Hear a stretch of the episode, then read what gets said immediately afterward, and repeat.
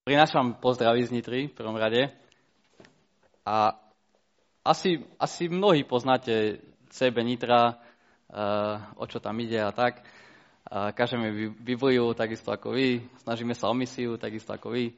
Ale teraz máme také špeciálne, špeciálne obdobie. Je, veľmi sa tešíme, lebo uh, zakladáme v podstate nový zbor v Bratislave, kde už je fungujúca komunita ľudí a my vysielame hneď, čo máme z Nitry. Môžete vidieť nejaké fotky z týchto akcií. A tešíme sa veľmi, ale aj sa bojíme, lebo sme malý zbor, keď sme o tom uvažovali, už rok sme o tom rozmýšľali dopredu, na staršovstve, potom v zbore, tak to boli ťažké otázky, kopec praktických problémov. Prežije to Nitra, keď títo odídu, v podstate odídu piati, alebo koľko ich je. Tak no. A podstate mnohé otázky boli relevantné, a, ale nakoniec sme sa rozhodli, že, že teraz je správny čas, kedy to ešte není veľmi komfortné pre nás, kedy to bude bolieť, že takto asi má byť, že, že to je taký obraz aj Evanelia, že keď, keď Pán Boh poslal na zem niečo, tak neposlal len niečo, ale poslal to najlepšie, čo mal, poslal svojho syna, a, a, ktorý sa ponížil úplne. A je to pre nás takým obrazom teraz aj Evanelia, že posielame to najlepšie, budeme asi trpieť a uvidíme to až od septembra možno, tak plne. A, ale chceme to robiť, lebo túžime, aby Bože kráľovstvo rastlo a, no, a aj v Bratislave a všade na Slovensku. Tak to je, to je niečo, za čo sa môžete modliť, za čo viem, že sa aj mnohí modlíte a za čo vám ďakujeme za vaše modlitby. A v podstate to súvisí s tým, že že vlastne odozdávame štafetu. Tomáš Henžel, kazateľ, ide preč a odozdáva taký štafetový kolík uh, Dawsonovi Johnsonovi, ktorý sa stal už kazateľom Nitrianského zboru. A preto sme aj zvolili takú sériu kázni na toto obdobie a kazali sme z druhého listu Timoteovi a tú sériu sme nazvali, že odozdávka. Tam budete potom vidieť taký slajd. Uh, lebo je to veľmi podobná situácia. Apoštol Pavel, starý Apoštol Pavel, už je vo väzení, už mu týka, kedy zomrie. V podstate už nemá veľa času a on ešte píše posledný list uh, svojmu mladému Timoteovi a keď je ten, dneska ten deň otcov, tak to je také veľmi, veľmi taký otcovský list. Timotej ako jeho duchovné dieťa, počúvaj ma a ponáhľaj sa ešte za mnou. Veľmi taký osobný, veľmi taký vrúcný a, a zároveň veľmi silný. A tento list sme nazvali odozdávka, ako Pavel odozdáva veci Timoteovi, to, to, čo sa má držať, tak aj my prežívame istú odozdávku v zbore, kedy Tomáš niečo odozdáva a tak ďalej. Tak e, ja už nebudem veľa rozprávať, že o Nitre tak, ale ma tu zavolali, že nech kážem Bože slovo, tak môžeme, môžeme aj to robiť. A chcem vás poprosiť, aby ste si otvorili so mnou Biblie a mali ich otvorené celý čas. Uh, no, Teraz už ťažko sa povie, že otvorené, lebo všetci vidím, že vyberáte telefóny, tak máte ich rozsvietené. A druhý list Timoteov, tretia kapitola. Tam sa dneska pozrieme. To bude náš text.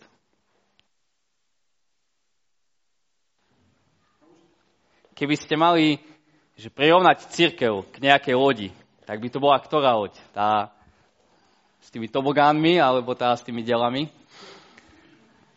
Ktoré by ste to prirovnali? Alebo inak sa vás pýtam. Skúsim in- inak úplne. Ak idú vojaci, si predstavte, že vojaci idú na vojenskú misiu do Afganistanu, čo myslíte, že, že si očakávajú? Že očakávajú asi, že, že prídu tam, večer pôjdu niekde do mesta, dajú si steak dobrý, potom sa vyspia v nejakom hoteli a potom, ja neviem, ráno suši a tak že asi to je úplne absurdné, čo teraz rozprávam, nie? že keď ide vojak na nejakú vojenskú misiu, vôbec toto si nepredstavuje. Dobre vie, do čoho ide. A my sme išli tým listom, druhým listom Timotea, Timoteovi a ten, ten, ten, uh, uh, ten pocit z toho listu je vôbec není o nejakej prechádzke rúžovou záhradou. Proste Pavel jasne hovorí Timoteovi asi najjasnejšie v tomto liste, že Timotej, priprav sa, budeš trpieť. A to nie, že možno budeš trpieť, budeš trpieť. Ty ideš prevziať vedúcu rolu, ty budeš viesť zbor a budeš trpieť. A potom hovorí nielen Timoteovi, ale hovorí, že v našom texte, že všetci, čo chcú žiť pobožne, budú trpieť. Takže tá církev ani není tak veľmi výletná loď podľa tohto listu, ale církev má jasnú misiu, jasný cieľ, jasné poslanie a není to ľahké a častokrát vyzerá ako taká bojová loď a nie ružová zahradka. Tak e, poďme sa pozrieť na tento náš text. Apoštol Pavel, starý, už mu už za chvíľku zomrie, odozdáva svojmu duchovnému dieťaťu minimálne tri veci v tejto kapitole, o ktorých by som sa chcel porozprávať. A tá prvá vec je v tých prvých deviatých veršoch, že Timotej stoj nohami pevne na zemi. Poznaj, aká je realita. Vec, aké sú časy. Potom ďalej povie, že, že, že, dvini svoj zrak a pozeraj na vzory, pozeraj na mňa, nasleduj ma, ako ja som žil, ako ja som nasledoval Krista. To pozrieme sa v druhej časti. A napokon, že srdcov, srdcom aj hlavou stojí v Božom slove. A to je ten záver od 14. verša. Tak poďme hneď začať od prvého verša. Máte, dúfam, to otvorené. Vec, že v posledných dňoch nastanú nebezpečné časy. Hovorím mu, že, že uvedom si, že, že poznaj, aká je realita. Vec. Mu hovorí, že, že vieš čo, že nie, že možno to bude ťažké, ale že určite nastanú ťažké časy. Ono tam hovorí, že v posledných dňoch. A to posledné dni my sme si mohli predstaviť, že to je niekde tam v budúcnosti, ale ak sledujete ten nový zákon, ak sledujete nový zákon, napríklad skutky Apoštolov 2. kapitola, tam je prorodstvo z Joela, starej zmluvy, že v posledných alebo v Jánovi je, a Apoštol Peter hovorí, teraz sa to stalo, teraz sú posledné dni alebo v Jánovi je, na sklonku dní Boh prehovoril vo svojom synovi. A kedy Boh prehovoril vo svojom synovi? Čiže keď Apoštol Pavel hovorí Timoteovi, že v posledných dňoch, tak mu hovorí teraz. Teraz sa to deje. To sú tie časy. To sú časy, odkedy Ježiš odišiel a kedy Ježiš znova príde. To sú posledné dni. Čiže to, sú, to, sú, to je doba, v ktorej žil Timotej, ale to je doba, v ktorej žijeme aj my stále, kým nepríde Pán Ježiš. Nastanú ťažké časy, ani nie tak ťažké, ten taký doslovný preklad bol, že divoké, že, že nekontrolovateľné, drsné časy. To isté slovo pri posadnutom démonom bolo. Divoký, nesputaný, nekontrolovateľný. No ale dobre, ale, ale čo je také ťažké na tej dobe? Čo je, čo je tá divoká doba? Prečo je divoká? Lebo to budú ľudia. To divoké, to ťažké v tých časoch to je preto, lebo tam sú ľudia, ktorí sú hriešní.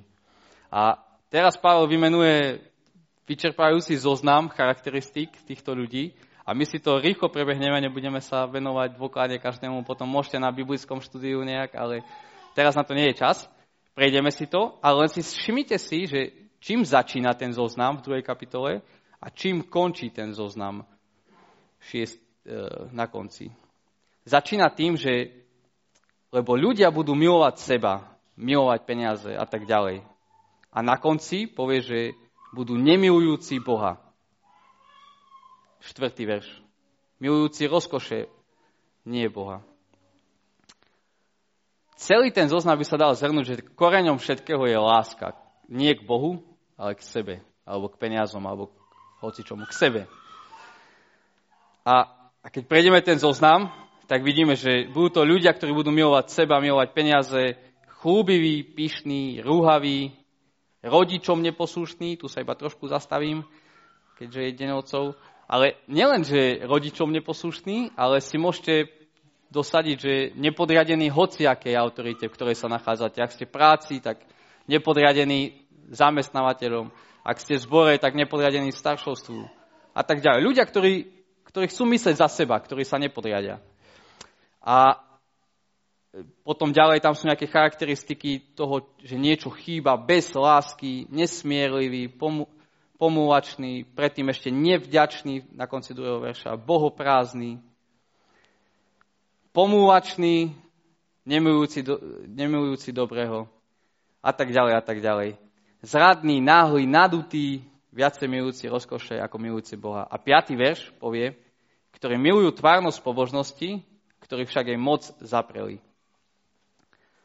Takže to budú ľudia. Tá doba bude charakteristická ľuďam, ľuďmi, ktorých charakteristiky vidíme. Budú to ľudia, ako na konci povie, ktorí majú moc, majú výzor, majú, pardon, majú výzor pobožnosti, ale nemajú moc. Nežijú tak.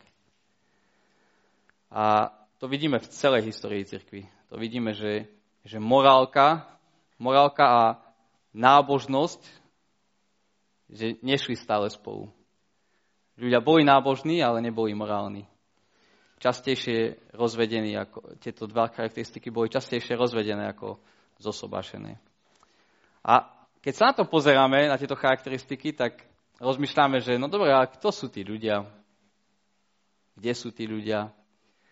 A, a možno, že v našich kruhoch cebečkárských, že asi nikto nepríde do cebečka s tým, že má nejaké búdne učenie a, a nesúhlasí s vierovýznaním a nesúhlasí s poriadkom círky bratskej. Asi každý by povedal, že súhlasí. Ale častokrát sú tu ľudia, ktorí, ktorí sú tam, sú v zbore, a, ale postupne ten, ten taký posun od písma je veľmi taký taký pomalý, taký nenapadný, taký zradný a na prvý pohľad sa ich možno ľudia aj zastávajú, že veď veľ múdro hovoríš, to tu ešte nebolo, treba takto rozmýšľať, ale, ale to učenie sa mení a odkláňa od Evangelia. A keď hovorí, že, že majú výzor pobožnosti, ale jej moc odmietajú, tak kde sú tí ľudia? Tak tí ľudia sú v cirkvi. Keď Pavel hovorí Timoteovi, akých ľudí sa schráň, tak to boli ľudia, ktorí sedeli medzi nimi. To boli ľudia, ktorí na rovnakých stoličkách sedeli, možno slúžili zbore, takisto zapojení. Preto je to veľmi nebezpečné, preto sú to divoké časy. V 5. verši hovorí, tých sa chráň, o tých sa odvrácaj.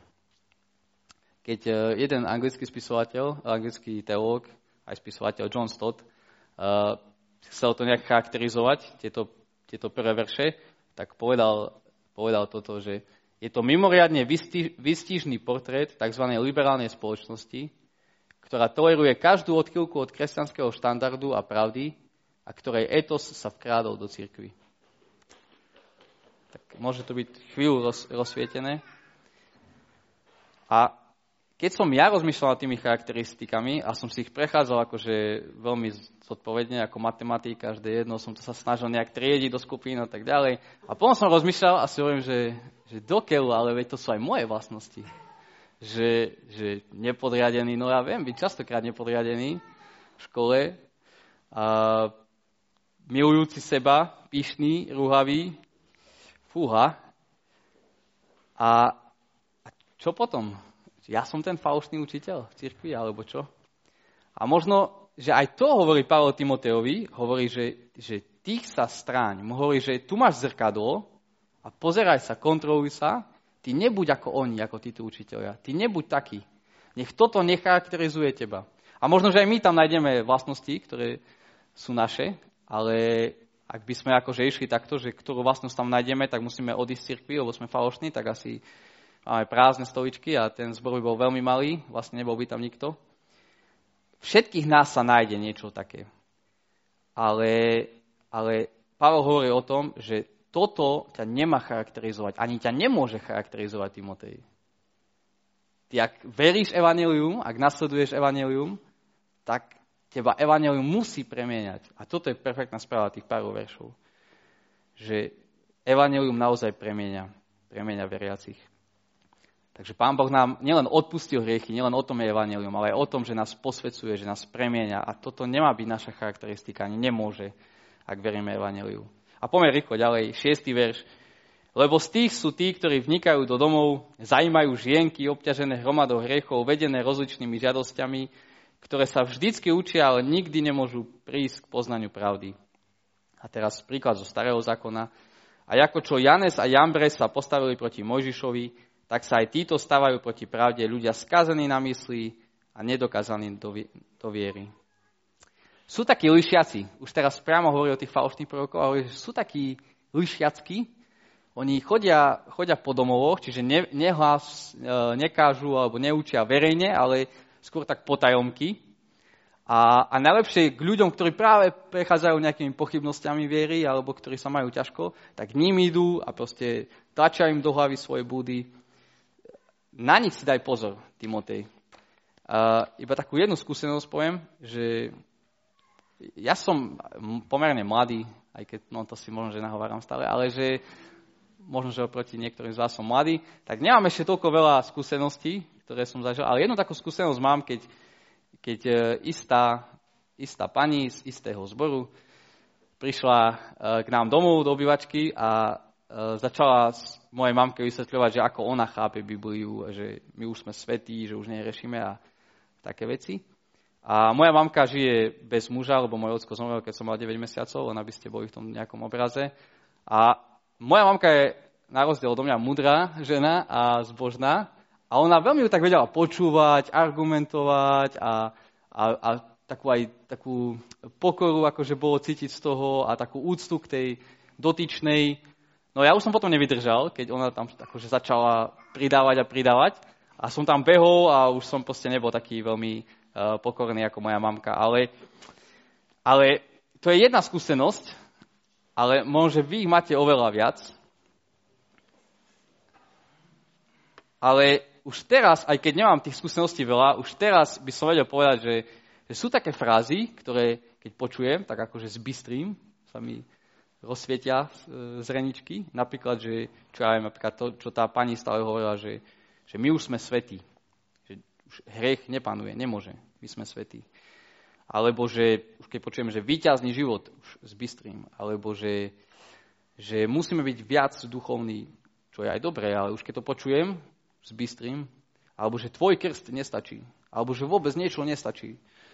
Alebo že áno, to hovorí Biblia, ale realita a ja viem, že tie frázy sú v rôznych kontextoch iné a znamenajú niečo iné a nehovorím, že môžu by, musia byť nesprávne, ja len, že vtedy zbystrím. A vtedy by som mali zbystriť všetci. Takže to hovorí Pavel Timoteovi, že stoj nohami pevne, pevne na zemi. Stoj. Poznaj realitu, viď. A teraz, že aká je to zodpovedná úloha pre starších zboru? Že práve to je jedna z kľúčových vecí, že strážiť učenie zbore. Takže Trnavský zbor, sa modlite za svojich starších. Ale platí to pre nás všetkých. A ešte jedna vec k tomuto, že hovorí, že Timotej, buď si istý toho, že tie časy sú divoké a že, že vždy učenie bude mať tendenciu upadať a odkláňať sa od Evangelia, ale vec, že to tak bude. Stoj nohami pevne na zemi. Lebo hovorí, že že neživí v ňom falošnú nádej, že, že chvíľu prečkaj, bolo síce prenasledovanie na kresťanov, to bolo veľmi ťažké, prenasledovanie zvonka. A mohol povedať, že chvíľu počkaj, to prenasledovanie prejde a budeme žiť ďalej spokojne. To nehovorí, ale hovorí, že to prenasledovanie aj znútra a nebezpečenstva sú aj znútra cirkvi a preto buď stále obozretný. Stále dávaj pozor. Buď nohami pevne na zemi. Takže keď vojaci idú na tú misiu, musia sa pripraviť, musíme sa aj my ľudia v cirkvi. A ten druhý bod by bol, že od 10. E, verša, že očami buď a 10. verš hovorí, že ty však, a tiež v 14. to opakuje, že ale ty však zostávaj v tom, čiže hovorí priamo jeho, priamo nemu a hovorí to, že ty si nasledoval moje učenie, môj spôsob života, úmysel, moju vieru, zojevavosť, lásku, trpezlivosť a moje prenasledovania, utrpenia, aké ma stihli v Antiochii, výkony v Listre, zo všetkých ma vytrhol pán. Je veľmi silné nasledovať nejaký príklad. Alebo je veľmi silné, keď máte príklady ľudí, ktorí idú pred vami. A keď sme v, tej, v, tej, v tom obraze vojny, tak sa spýtajte nejakých vojakov, že aké je silné, keď ten generál prvý ide do, toho, do, do nejakej bitky, alebo prvý a oni idú za ním. Je to veľmi silné. A Pavel hovorí Timoteovi, že nasleduj ma nasleduj mňa. A hovorí, že čo má nasledovať? Má, má sledovať učenie, na začiatku hovorí, ty si nasledoval moje učenie, potom hovorí, že nasledoval, nasledoval si môj charakter, alebo aj ďalej nasleduj môj charakter a vypísané veci. A to tretie je, že, že, že sleduj aj moje prenasledovania. A sledoval si moje prenasledovania. Ty si bol so mnou, keď ma kameňovali v Antiochii a tak ďalej. Čiže ak chceme, chceme Uh, veľa sa naučíme, ak budeme počúvať nejakého lídra, ale sa budeme inšpirovaní, ak budeme vidieť, ako žije. A ešte viac nás presvedčí úplne, keď budeme vidieť, že, že zvládal aj ťažké situácie. A že aj keď prišli ťažkosti, že aj tak ho to nezlomilo. A to robí takých lídrov od, e, dokázaných vo viere. To je Pavel, ktorý hovorí Timoteovi, nasleduj ma. Ja som učiteľ a druhý rok e, končí teraz. A to sa snažím, aby tá moja trieda, ktorú mám, taká veľmi komplikovaná, veľmi ťažká, aby, aby som im niečo vedel odozdať, aby vedel som im niečo dať a neviem. A, ale som si uvedomil, že všetky tie didakticko metodické, psychologické, neviem, aké aktivity na trénických hodinách vôbec nefungujú, špeciálne v mojej triede vôbec. Ale som si všimol jednu vec, že, že oni veľmi sledujú mňa, a to ani nie vtedy, keď je trénická hodina a niečo im rozprávam, že teraz sedíme zrať aktivitu alebo čo, ale skôr vtedy, ani nie vtedy, keď učím matematiku, ale vtedy, keď sú prestávky. A vtedy, že ako ja rozprávam s kolegyňami, s kolegmi, so školníkom, ktorého každý bere, že to je školník, alebo ako sa správam k iným žiakom. A toto oni strašne sledujú, strašne pozorujú, oči majú na mňa upreté. A vtedy som si uvedomil, fíha, že ja musím strážiť, že, že, že aký som, ako sa správam. A že to ich naozaj nejak ťahá, motivuje. Tak e, naozaj ísť príkladom je, je obrovské. A to robí Pavel teraz. To, to robí Pavel, keď píše tento list. Vedeli by ste vypovedať niekomu, že nasleduj ma? Že pod za mnou, ja ťa naučím, ako, ako ísť za Kristom. Lebo to by som mali. A zvlášť sta- starším, mladším, ale všetci zbore, zrelší kresťania, mali by som povedať, že, že nasleduj ma. Sme takýmito vzormi. A či to je biblické? No je to biblické, Pavel to hovorí. A Církev potrebuje takýchto ľudí, potrebuje vzory, potrebuje ľudí, ktorí idú v prvej linii, ktorí, ktorí nechajú ostatných sledovať svoj život, ako žijú, ktorí pustia ostatných do obývačiek, do svojich domácností a ukážu im, ako oni žijú. Takže modlíme sa aj, aj toto za, za našich vodcov, ale aj my, aby sme boli príkladom. A to tretie, nakoniec, je, že mysľou a srdcom sa držme písma sa Timotej drž písma. Poďme si prečítať od 14. verša do konca. Ale ty zostávaj v tom, čomu si sa naučil a o čom si sa presvedčil, vediac, od koho si sa to naučil. A teraz, že od detstva znáš sveté písma, ktoré ťa môžu učiniť múdrym na spasenie skrze vieru Ježiša Krista. Každé písmo vdychnuté Bohom je užitočné na vyučovanie, karhanie, naprávanie, na výchovné kaznenie spravodlivosti, aby bol človek Boží dokonalý ku každému dobrému skutku pripravený. Ak sa vrátim k tomu obrazu e, vojny alebo vojenskej misie, čo si správny vojak nesmie zabudnúť, keď ide do nejakej bitky? Čo si nesmie zabudnúť? zbraň, no ako pochopiteľne. Iba, že by ste sledovali ten film uh, Hacksaw Ridge alebo Zrodenie hrdinu, kde práve ten hlavný, hlavný postava si nezobral, si nezobrala zbraň, ale verme, že normálny vojak si, keď ide bojovať, tak musí mať zbraň. A čo je našim zbraňom? Čo je v našom boji kresťanskom? Čo je našou zbraňou? Božie slovo. Božie slovo. Nič, iba Božie slovo. Ale veríme tomu? Pavel hovorí, že každé Božie slovo je vdychnuté, je užitočné a robí človeka dokonalým. Veríme tomu? Zrejme veríte, lebo, lebo počúvate 35 minút niekoho v dnešnej dobe, kto káže z Božieho slova. A zrejme veríte, lebo, lebo, lebo uh, učíte Bibliu, keď máte v svojich skupinkách a neviem čo. A, a máte výborných kazateľov, čo tie svedčí tomu, že, že tomu veríte. Ale ale stojíme úplne za tým, lebo my v Nitre s tým naozaj zapasíme, my sme v jednej komunite s našou manželkou a je toľko pokušení nechať Bibliu tak a neveriť, že Biblia má moc premeniť človeka, ale rozmýšľať, že čo je také niečo také modernejšie, čo by som mohli tým našim neveriacim priateľom povedať, alebo nejaké také... Lebo nejak, nejak to nefunguje, tá Biblia. Keď máme nejaké že štúdium Biblie, tak to je také otrávne možno. A to sa inak častejšie zdá nám ako im, že oni to aj žerú dokonca, a chcú to počúvať a chcú študovať. Ale my máme také predstavy, že naozaj ich to zmení, že Biblia ich zmení, alebo ich zmení, keď prídeme s nejakým programom zaujímavým, alebo tak. Takže pozor na to a verme tomu, že Biblia naozaj mení. Keď som prišiel do Nitry, pred, neviem, ale keď som prišiel, tak uh, oni práve v tom roku sa rozhodli, že všetky programy, ktoré mali, a mali ich dosť, že nechajú tak všetky tie Mami Club a všetky skupinky, že nechajú tak a, a budú sa venovať na jeden rok, že iba čítaniu Biblie jeden na jedného, alebo v malých skupinkách, alebo dvojiciach. A do toho som prišla tam ja, z zboru, ktorý bol väčší v Michalovciach, 70-80 členov, kde fungovali tie skupinky, mládež, doraz, všetko fungovalo. Zrazu prídem tam, žiadna mládež, žiadne skupinky, a len takéto dvojice, trojice. Ale bol to veľmi pozbudivý rok pre mňa. Som študoval Bibliu s dvoma vysokoškolákmi a, a naozaj ma to veľa naučilo. Naozaj ma to veľa naučilo, že Biblia naozaj mení a že sa dokážeme s vysokoškolákmi rozprávať o, o aplikáciách z Božieho slova, že naozaj mení. Tak e, len som vás chcel pozbudiť. Modlite sa za tých, ktorí kážu Bibliu. Modlite sa za Mareka, Vikara, ktorého máte za Juraja Kouta a ďalších, neviem, kto každý tu zvykne kázať. Modlite sa za nich. No, Pavel povie Timoteovi, vec, že prídu ťažké časy. Vec, že veľmi ľahko bude odbočiť od Evanelia. Vec, inak sa hovorí, že, že ak sa prestane vyučovať Biblia, Evangelium v zbore, tak druhú, tretiu generáciu ten zbor určite zakape.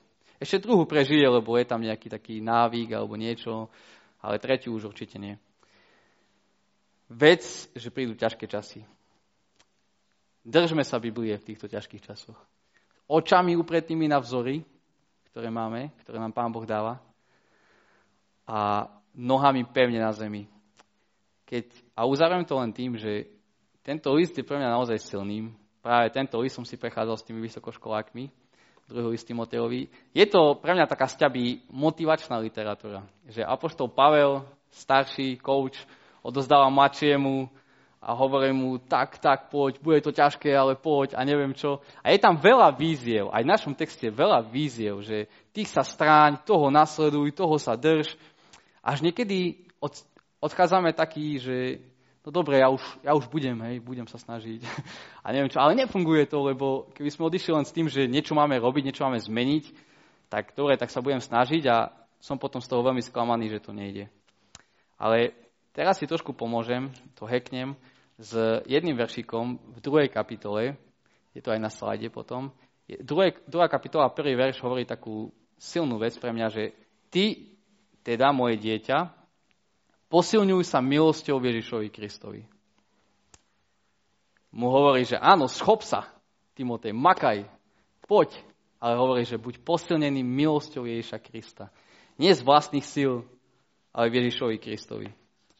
Ja keď e, mám také chvíľky, také pochybujúce, a to mám niekedy, a už si myslím, že všetko je veľa na mňa, neviem čo, a že či Pán Boh si ma môže použiť a takéto veci, tak e, vtedy Pán Boh ku mne tak hovorí takým dvojakým spôsobom, zvláštne, že najprv ma úplne utvrdí v identite, že ty si v Kristovi, všetko Kristus urobil, ty nemusíš robiť nič, keby išlo od teba. Proste ja ťa vidím dokonalého, prijatého, milovaného, ty si Ježišovi Kristovi. Ja vtedy prežijem, že aha, že tá pícha moja spadne, všetko možné. No a potom tá, tá druhá vec, ktorú robí, je povie, no, no stávaj, poď, makaj, služ, poď. A, a mám pocit, že toto je ten druhý list Timoteovi, že, že buď, buď si istý, kým si Ježišovi Kristovi. Buď pamätaj na Ježiša Krista, na jeho evanelium. On všetko dokončil, je dokonané. A preto buď posilnený milosťou, staň a makaj. Som prvý, ktorý vidí, že život je ťažký.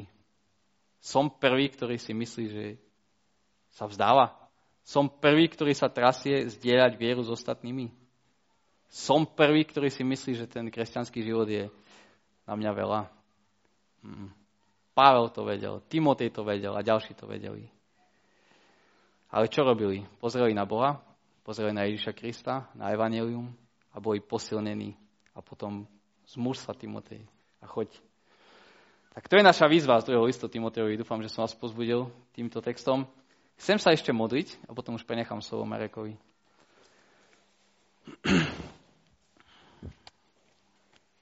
Tak tento deň otcov sa teraz chceme pozerať na teba, náš drahý otec. ako ten najlepší coach, ako ten najlepší učiteľ, ako ten najlepší otec, vychovávateľ. Vďaka ti za to, že, že ty si dokonale miloval svojho syna, ale aj tak si ho dal na smrť, preto aby my sme mohli byť tebou milovaní dokonale. A vďaka za to, že sme, že, že naše prijatie nezáleží od toho, aký máme deň, čo urobíme, ale záleží od toho, čo Ježiš už urobil. Tak vďaka za to, že sme prijatí, že sme milovaní Tebou, náš drahý Otec. A prosím, aby si nás tak pozbudil, nakopol do toho, aby sme slúžili, aby sme zdržali sa Biblie aj v ťažkých časoch. Amen.